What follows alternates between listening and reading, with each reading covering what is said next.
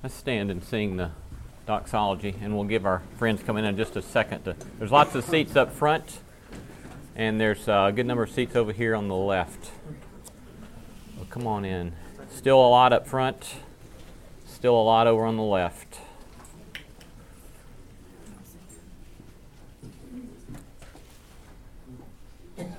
Still several up front, still some on the left.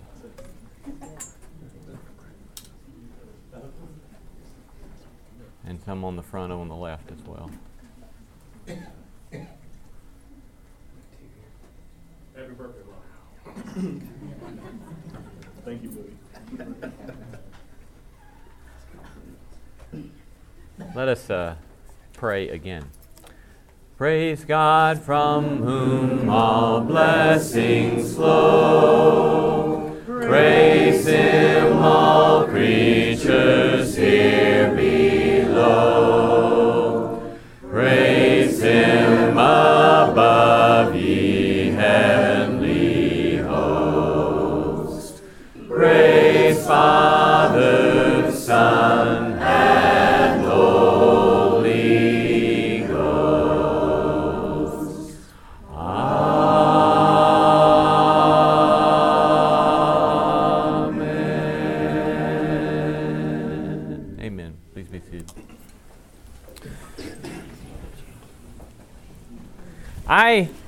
am an academic for my day job, as uh, most of you know. And one of the reasons, I suppose, that I got into that line of work was somewhere along the way I realized the profound impact that words and ideas and conceptualization have upon individual human lives and the lives of communities. I'm increasingly convinced that that is true, even though a lot of times we will talk about mere talk, and there, are, there is indeed moments at which all we're doing is babbling on in mere talk, and there's a great ab- abundance of that with 24 hour news cycles and all the things of that sort. But I want to I want to suggest to you that one of the tasks of the church is to take seriously the words, and not words in a simply uh, shallow, politically correct sense of words, but words and concepts and constructs, the ways we argue about things, the way we frame things, the way we talk about things, I want to suggest to you, can have and does have a profound impact upon the way we see the world and the way we engage the world and the way we engage one another. What I want to do today is I want to lay out kind of four theological anchors, I'm calling them, for the kinds of discussion that we want to have in here uh, this term. And suggest to you that to, to, to push yourself, that when you began having conversations of, of social or political or cultural significance, to try to push yourself to consider how would my talking about this be potentially modified if I push myself to use these categories when I'm talking about it. These aren't, and I'm, I'm going to be so arrogant as to suggest these aren't simply my categories, but that they, they are biblical categories. They are preeminent, prominent, fundamentally important biblical categories that run throughout the whole of Scripture and are especially prominent in the New Testament that I want to suggest to you are of utmost importance when we talk about all sorts of issues, and especially again as we talk about questions about race or reconciliation or unity. Here's the first one uh, the kingdom of God. This is one that we talk a lot about at Otter Creek, and I'm glad that we do. Uh, as Josh said this morning, again, introducing some of this idea, you know, the, the, the, the goal of Christianity is not to go to heaven. That's not the goal. Nowhere in the New Testament does it say that the point of Christianity is to go to heaven when we die. Moreover, the picture that we assume of heaven in Revelation 21 and 22, the street of gold is not in heaven. The street of gold is in the New Jerusalem that comes down out of heaven where God can be at home in our midst. We have fundamentally missed the point of the Christian gospel when we talk about going to heaven as the point. It's not the point. It's not the end of the story. Even if we do rest with God in the bosom of Abraham after death, that's not the end of the story. The end of the story is resurrection of bodies, new heavens and new earth, all things being made right. The kingdom of God. Now, one of the reasons that this is so important is that, as, as for those of you who would have read the chapter by uh, Richard Hughes last week, is that as he plays some of that out in the history of race relations, uh, when we have this sort of deep emphasis upon a, a disembodied spirit and the saving of souls going off to heaven when we die, it becomes very easy to say things like, race relations is not, does not pertain to the gospel, because the gospel is about the saving of souls. This is language that was very common in the early part of the 20th century. Uh, but when we realize that the gospel is about the kingdom of God, and that the kingdom of God is about the breaking down of all hostility, and that the kingdom of God is about reconciliation, or as Paul will say in Corinthians, he says, What we have been entrusted with is a ministry of what? Reconciliation. Our job, our ministry, fundamentally for Paul, is a ministry of reconciliation. And when we take the Christian gospel and somehow say it doesn't pertain to this issue of hostility, or worse, we take the gospel and we use it to facilitate yet more hostility, even though we may talk very spiritual language, and even though we may talk in Christian categories, we are not practicing the gospel because the gospel is a ministry of reconciliation. One of the great analogs of this, if you read much uh, civil rights literature, especially from the 1960s, is the language of the beloved community. The beloved community, I suggest to you, is this beautiful kind of analog for saying, what does it mean when the kingdom of God breaks into our midst? What does it look like when God's reign breaks into the middle of our social relations and in the middle of our community? It's also, of course, important to realize that in the New Testament, what we have is a sort of now but not yet eschatology. That the kingdom of God is, is here now, but not yet fully. And that, of course, creates the tension, the so called tension between church and world.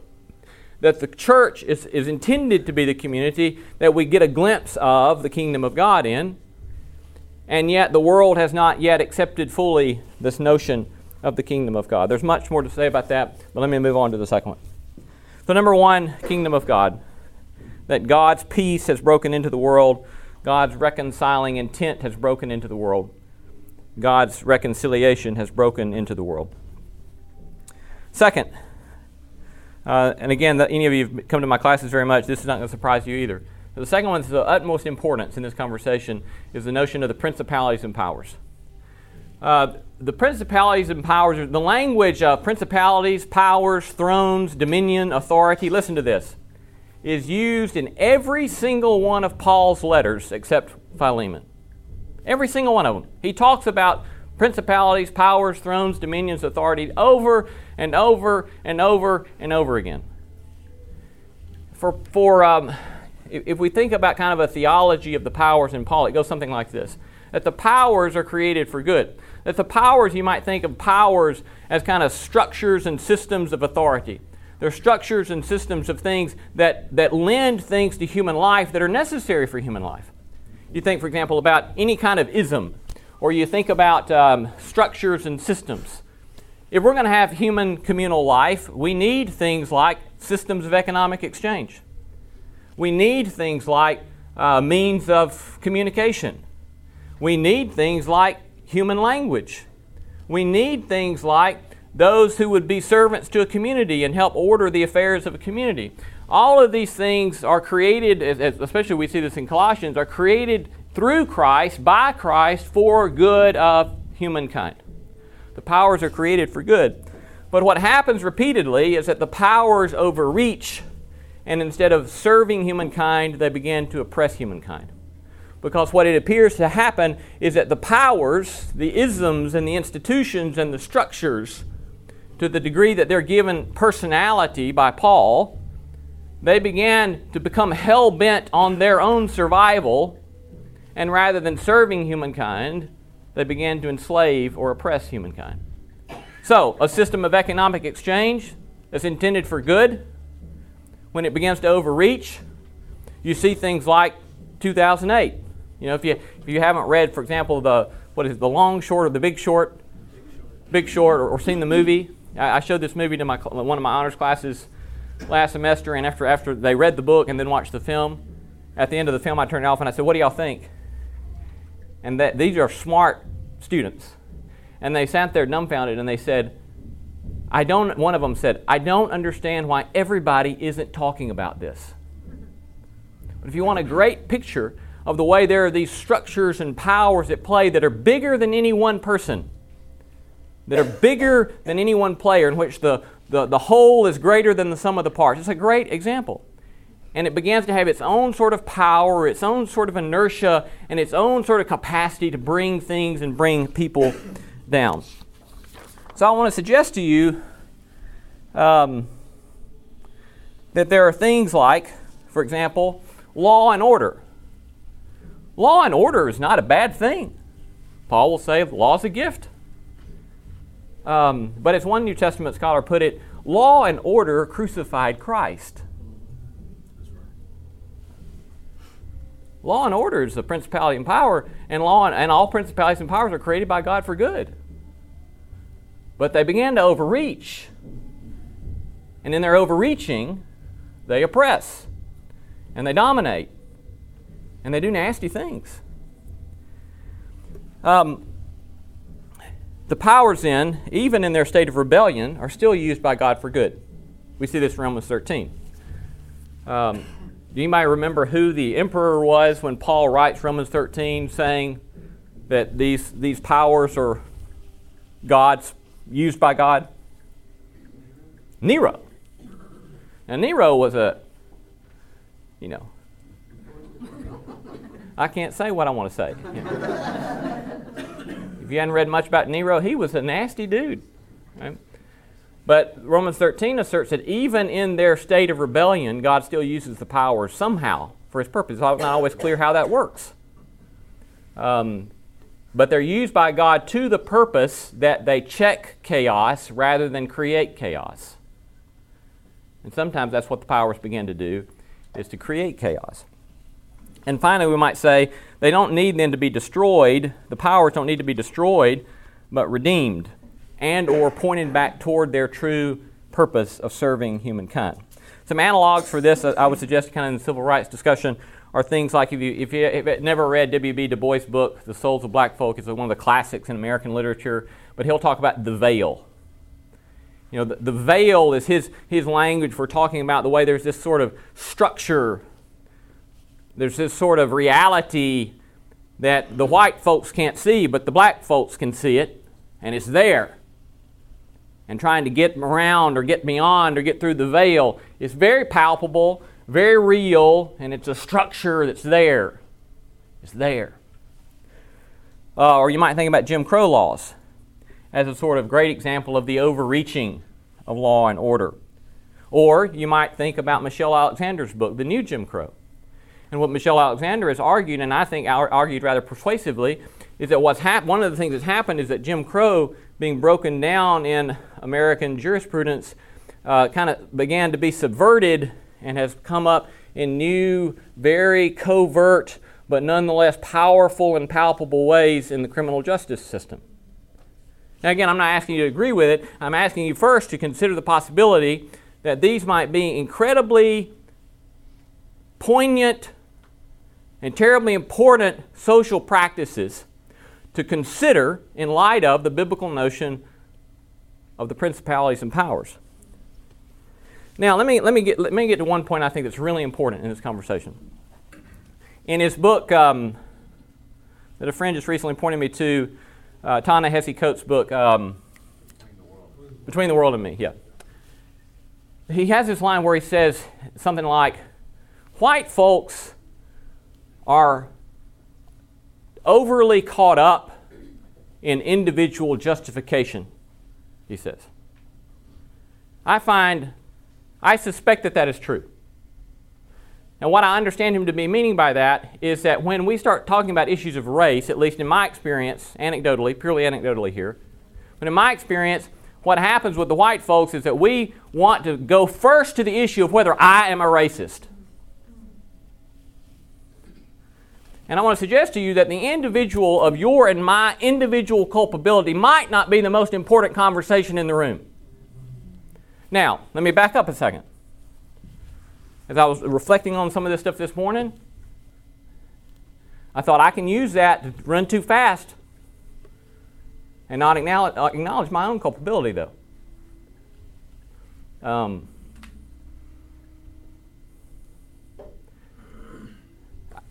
I'm, I'm going to take the chance on being really, really honest because you all, some of you all set that for us the first week.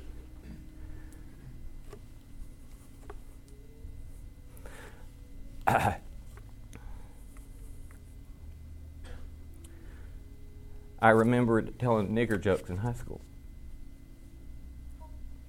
I'm sorry, Robert. Um, I remember times that I was quiet when I should not have been quiet.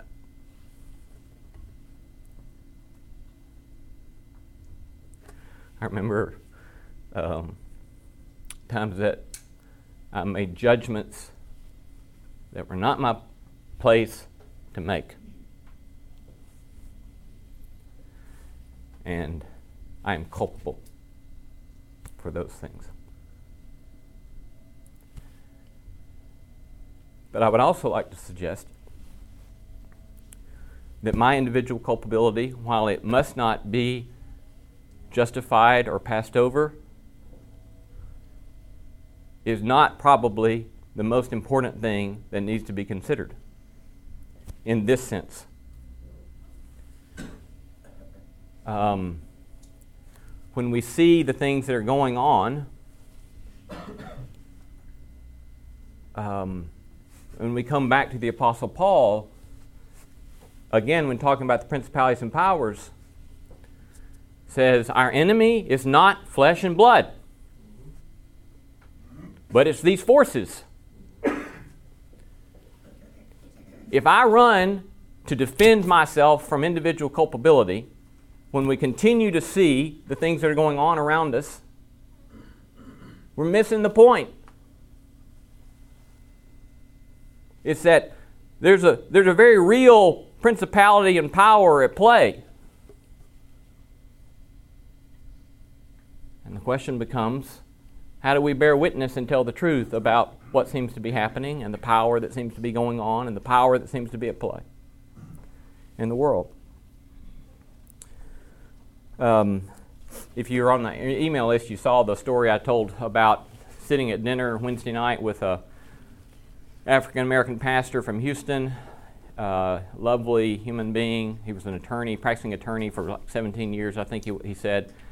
He finally gave in to the call to practice Christian ministry full time. Been doing that for another 17, 18 years.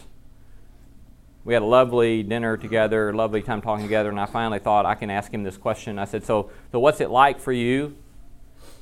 Um, racial issues, racial questions in Houston and he was very gracious and generous in sharing openly and honestly, honestly with me. And he told, told me a bunch of stories and shared his experience.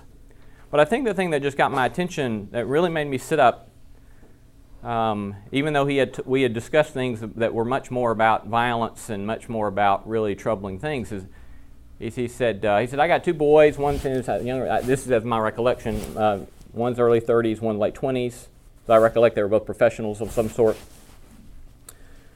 And he said, uh, he said, every time they leave the house, I still tell them, don't speed, obey the speed laws, and if you get pulled over, make sure you be submissive and do everything they tell you to do. And I looked at him and I said, You still tell your boys that every time they leave the house? And he, he in a very non dramatic way, said, Yeah. Um, now, we might say, some might say, well, that's perceived, perceived threat. Some might say it's real threat. Um, but what I know is that it's not my reality.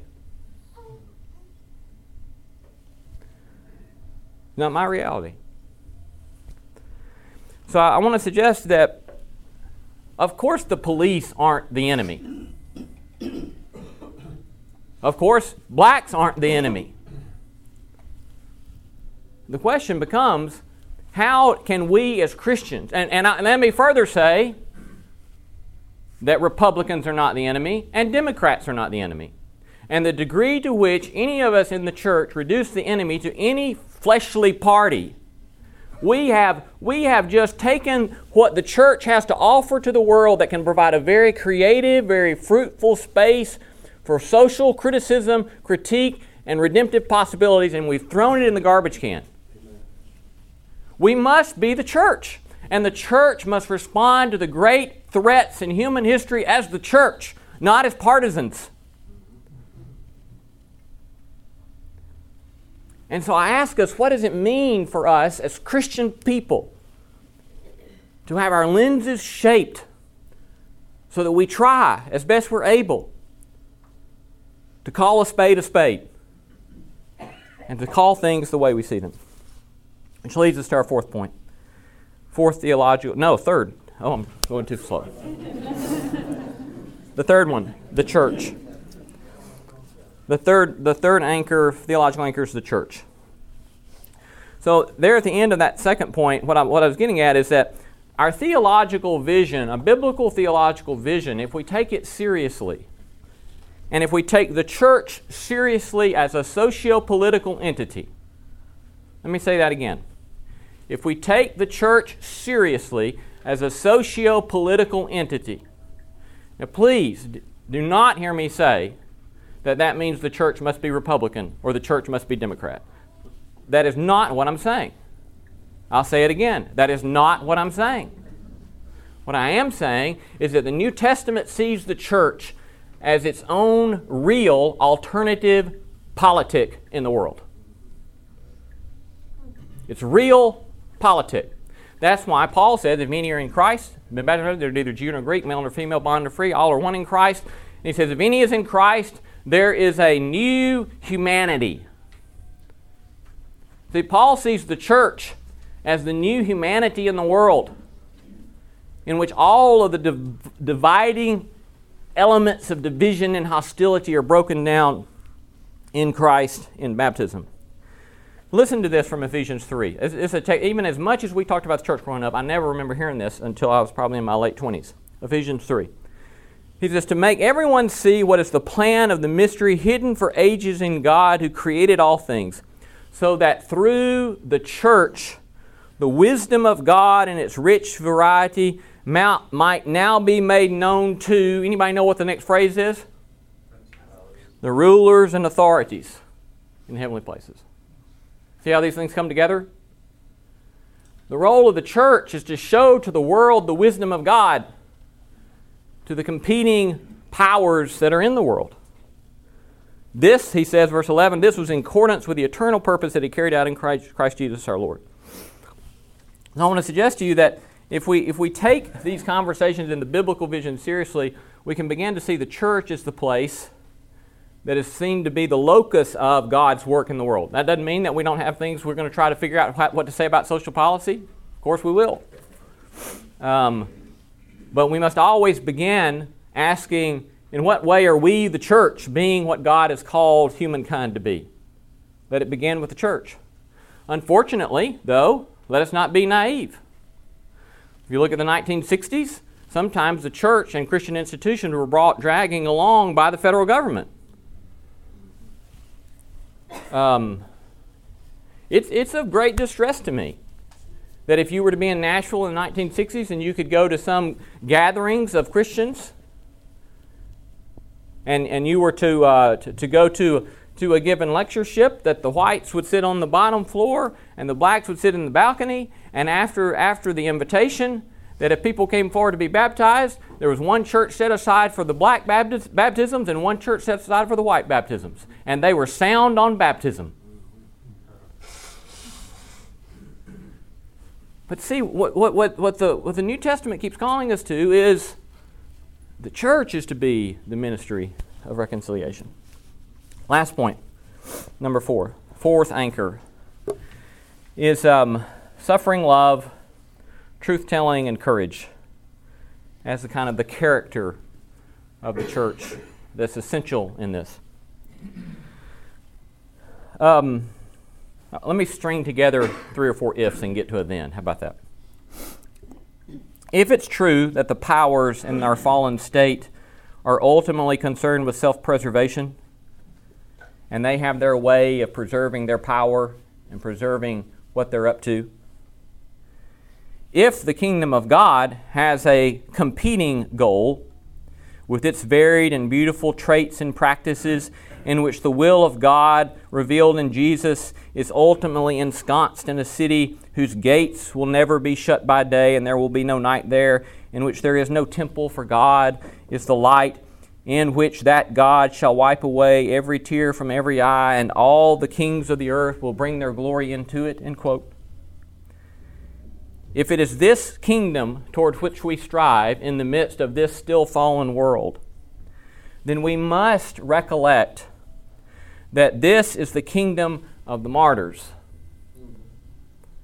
It is the kingdom effected by a suffering God. If we are to be Christians in this work we are called to be Christians in a way in which we speak the truth and we love all people. We love right, we love left. We love police and we love the we love the hippies. We love the military and we love the pacifists. Because God has revealed God's will in a suffering Messiah. And that, I suggest, is one of the most profound, the most hated, the most delightful, the most unexpected words about God that has been revealed in the midst of human history. God, when God is ultimately revealed, is a God of suffering love, who speaks the truth, who does so with courage. And to speak the truth, and to speak it with love, and to speak it with courage in the midst of a still fallen world means it gets costly at times, and means it's hard at times, and means we also mess up a lot of times. But we get up and we seek to keep on going, and we get to keep on going and keep on going.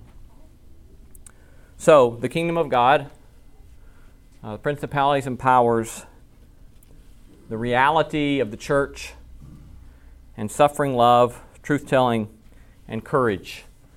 I encourage you to consider as indispensable theological, biblical pillars in this conversation.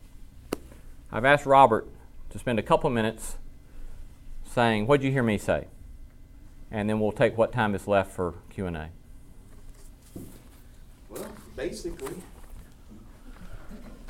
I heard something that I didn't hear growing up.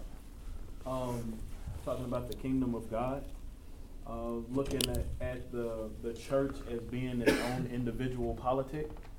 Um, you know, growing up where I grew up at, it's it's you either Republican and going to heaven, or Democrat and going straight to hell. and I've actually heard preachers get up in the pulpit and say stuff like that. How can you be Christian and be a Democrat? Um, I have um, I've heard people that are that are so pro-military that they forget everybody else. Some are so pro-law enforcement that they forget everybody else, and some of us uh, are so pro-black that we forget everybody else. And some of us are just selfish that we forget everybody else.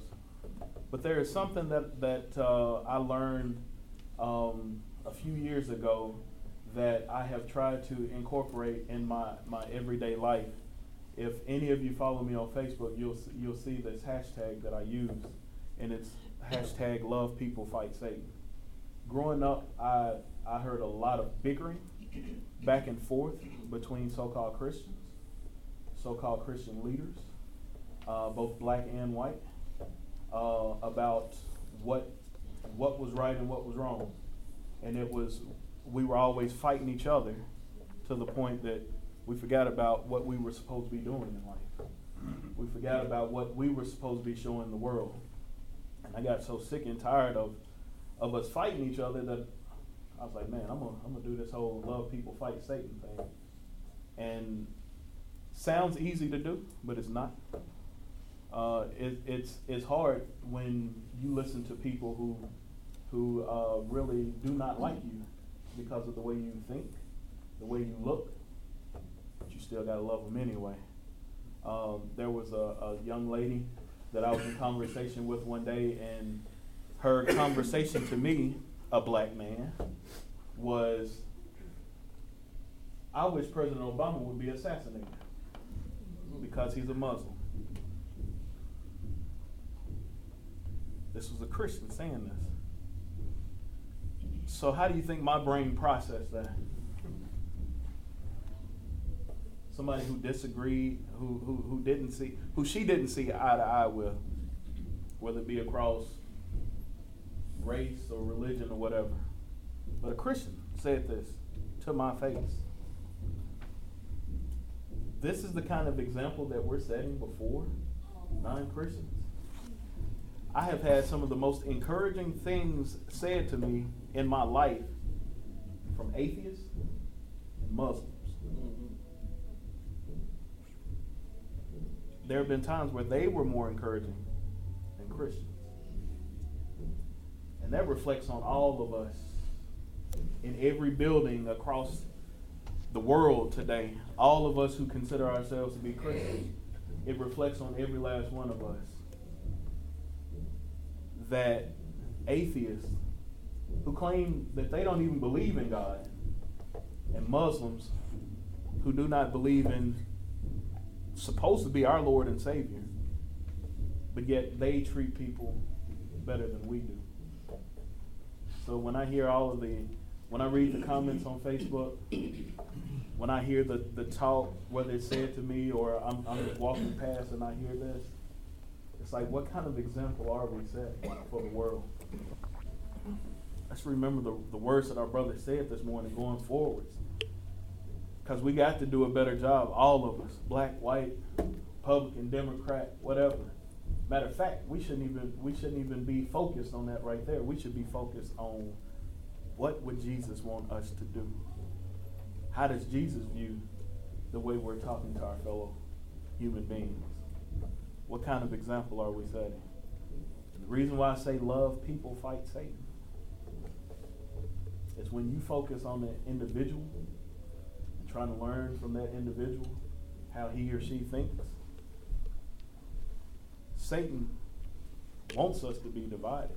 So if we're trying to get to know each other, he's going to fight against that. So in the process of you trying to get to know somebody, you're fighting against Satan because he don't want unity. My challenge to each and every one in here, starting today, I challenge you to do this right here. Tiffany and I started this a while back, and uh, it gets uneasy. But I'm telling you, it's very beneficial. I challenge each and every one of you to invite somebody who's different from you. Whether it be, if it's a man, invite a, a female out to coffee or something. If it's a woman, invite a male out to coffee. If you're black, invite somebody white. If you're white, invite somebody black. All of us in here are supposed to be Christians. Sit down with a Muslim.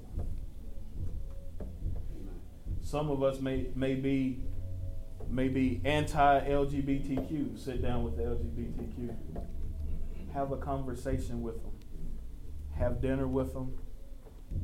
Have a cup of coffee with them sit down and listen to their story. Notice I said listen to their story.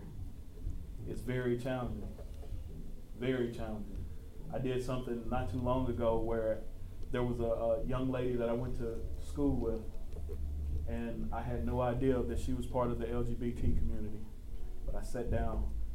Well, we talked via Facebook Messenger, but anyway, just just listening to her story, I never would have known just hearing her perspective changed something in my mind to help me to love people just a little bit more.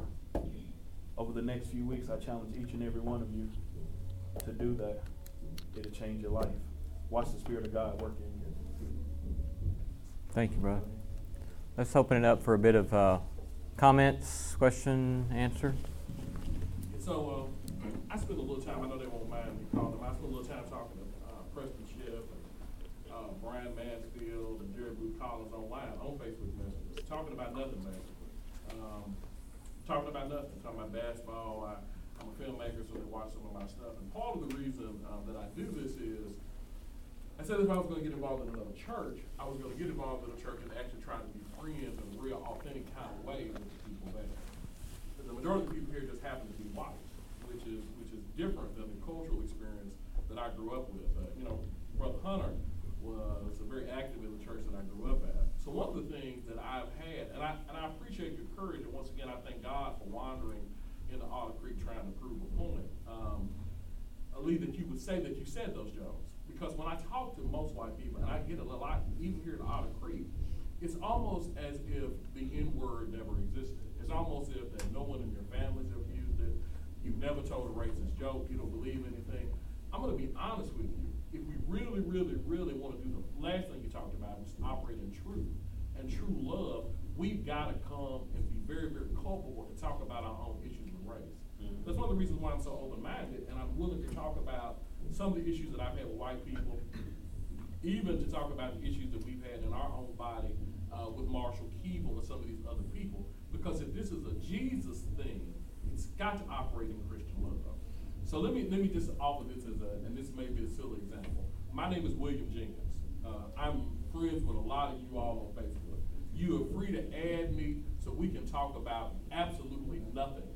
Because part of the issue that we have to do is we have to operate and honestly get to know each other outside of coming here on Sunday.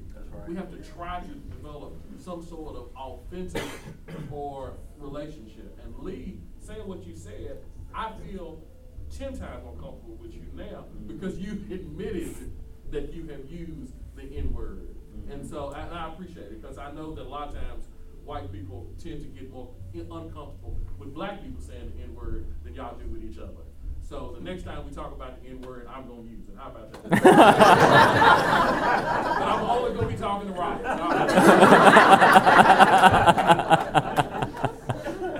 Thank you, William. Somebody else? Jerry. Uh, I think I heard you correctly in interpreting principalities and powers that I didn't realize occurred in all of Paul's writings but one. That's at least according to G.B. Caird, New Testament oh, scholar. I thought, yeah. I thought you had researched. Yeah. Well, I've read G.B. Caird. Yeah. uh, but that's interesting. I'd always uh, thought that he was referring to these spiritual principalities and powers, which I had trouble in understanding what those were.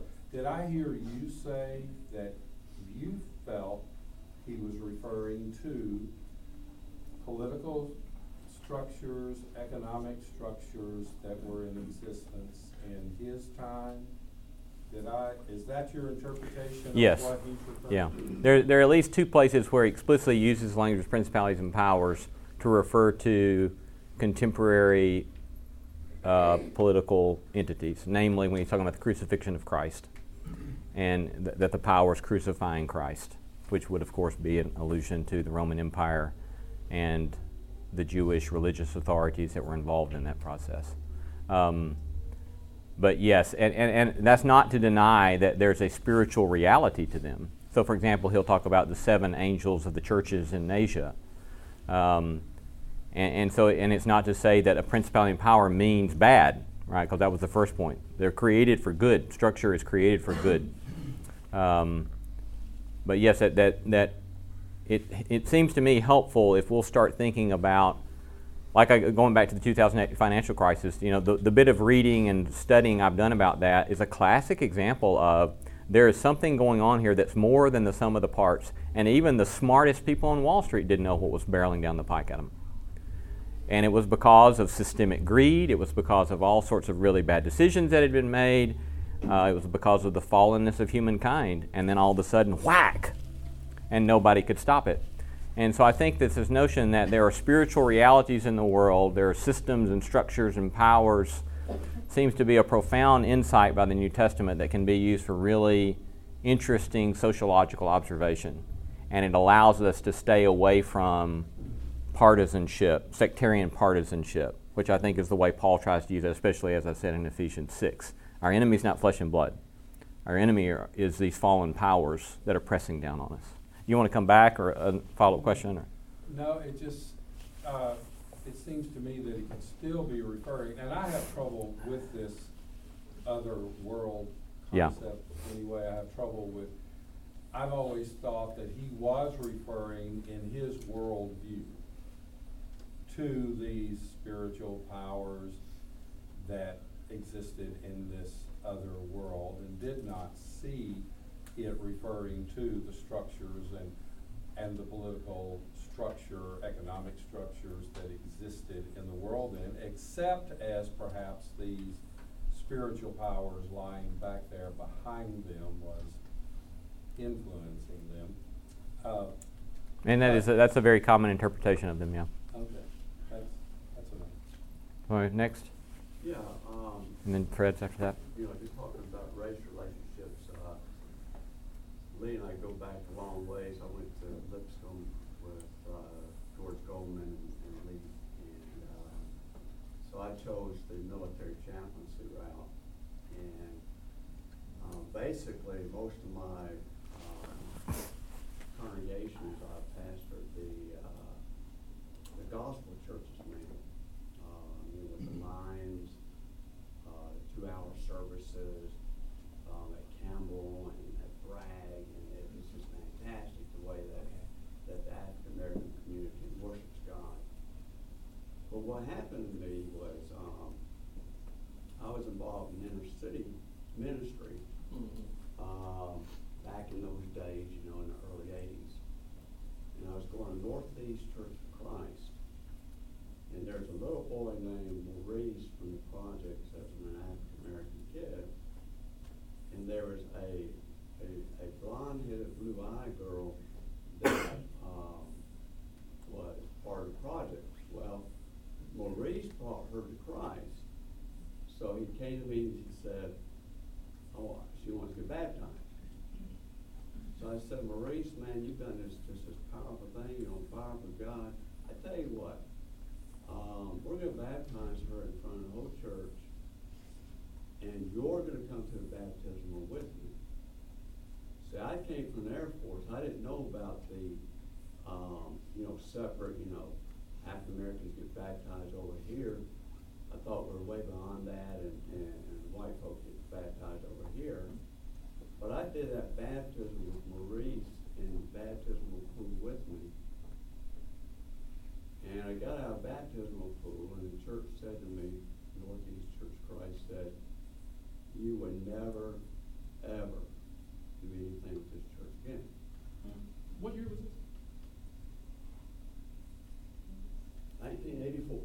And, um, um, and, and basically what I said to him, I says, I promise, I, I, didn't imagine racism. I just couldn't fathom racism in, in, in, in, in, you know, king, kingdom of God. It just, it just was beyond me. So I said to him, I said, I promise you, I said, in the name of the Father, Son, and Holy Ghost, and I watched her whole body go underneath the water.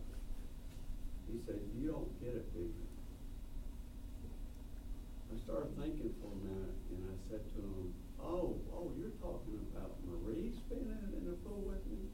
He said, "Precisely." And I looked at him and I said, um, "With your spirit, this church is going to be closed in ten years."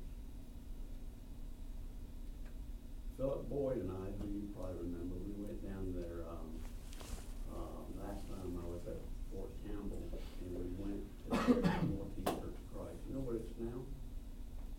Ironically, an outreach community.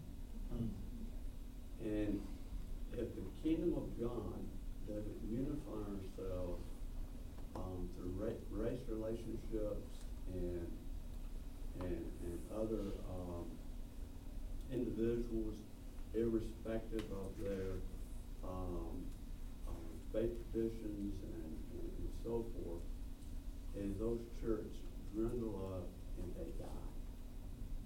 But the gates of hell rebel against the church precisely because of what you're saying. It's its own um, politicized structure. It's not America, we are the kingdom. Despite whatever happens to America, we will survive because of that. In the unity of, of all races and, and peoples and places, you know, where they live. And it's, uh, Thank you. Appreciate the, um, the, the power, power of the, uh, uh, words you gave us, more well, well put, guys. Thank, thank you. Fred, last word?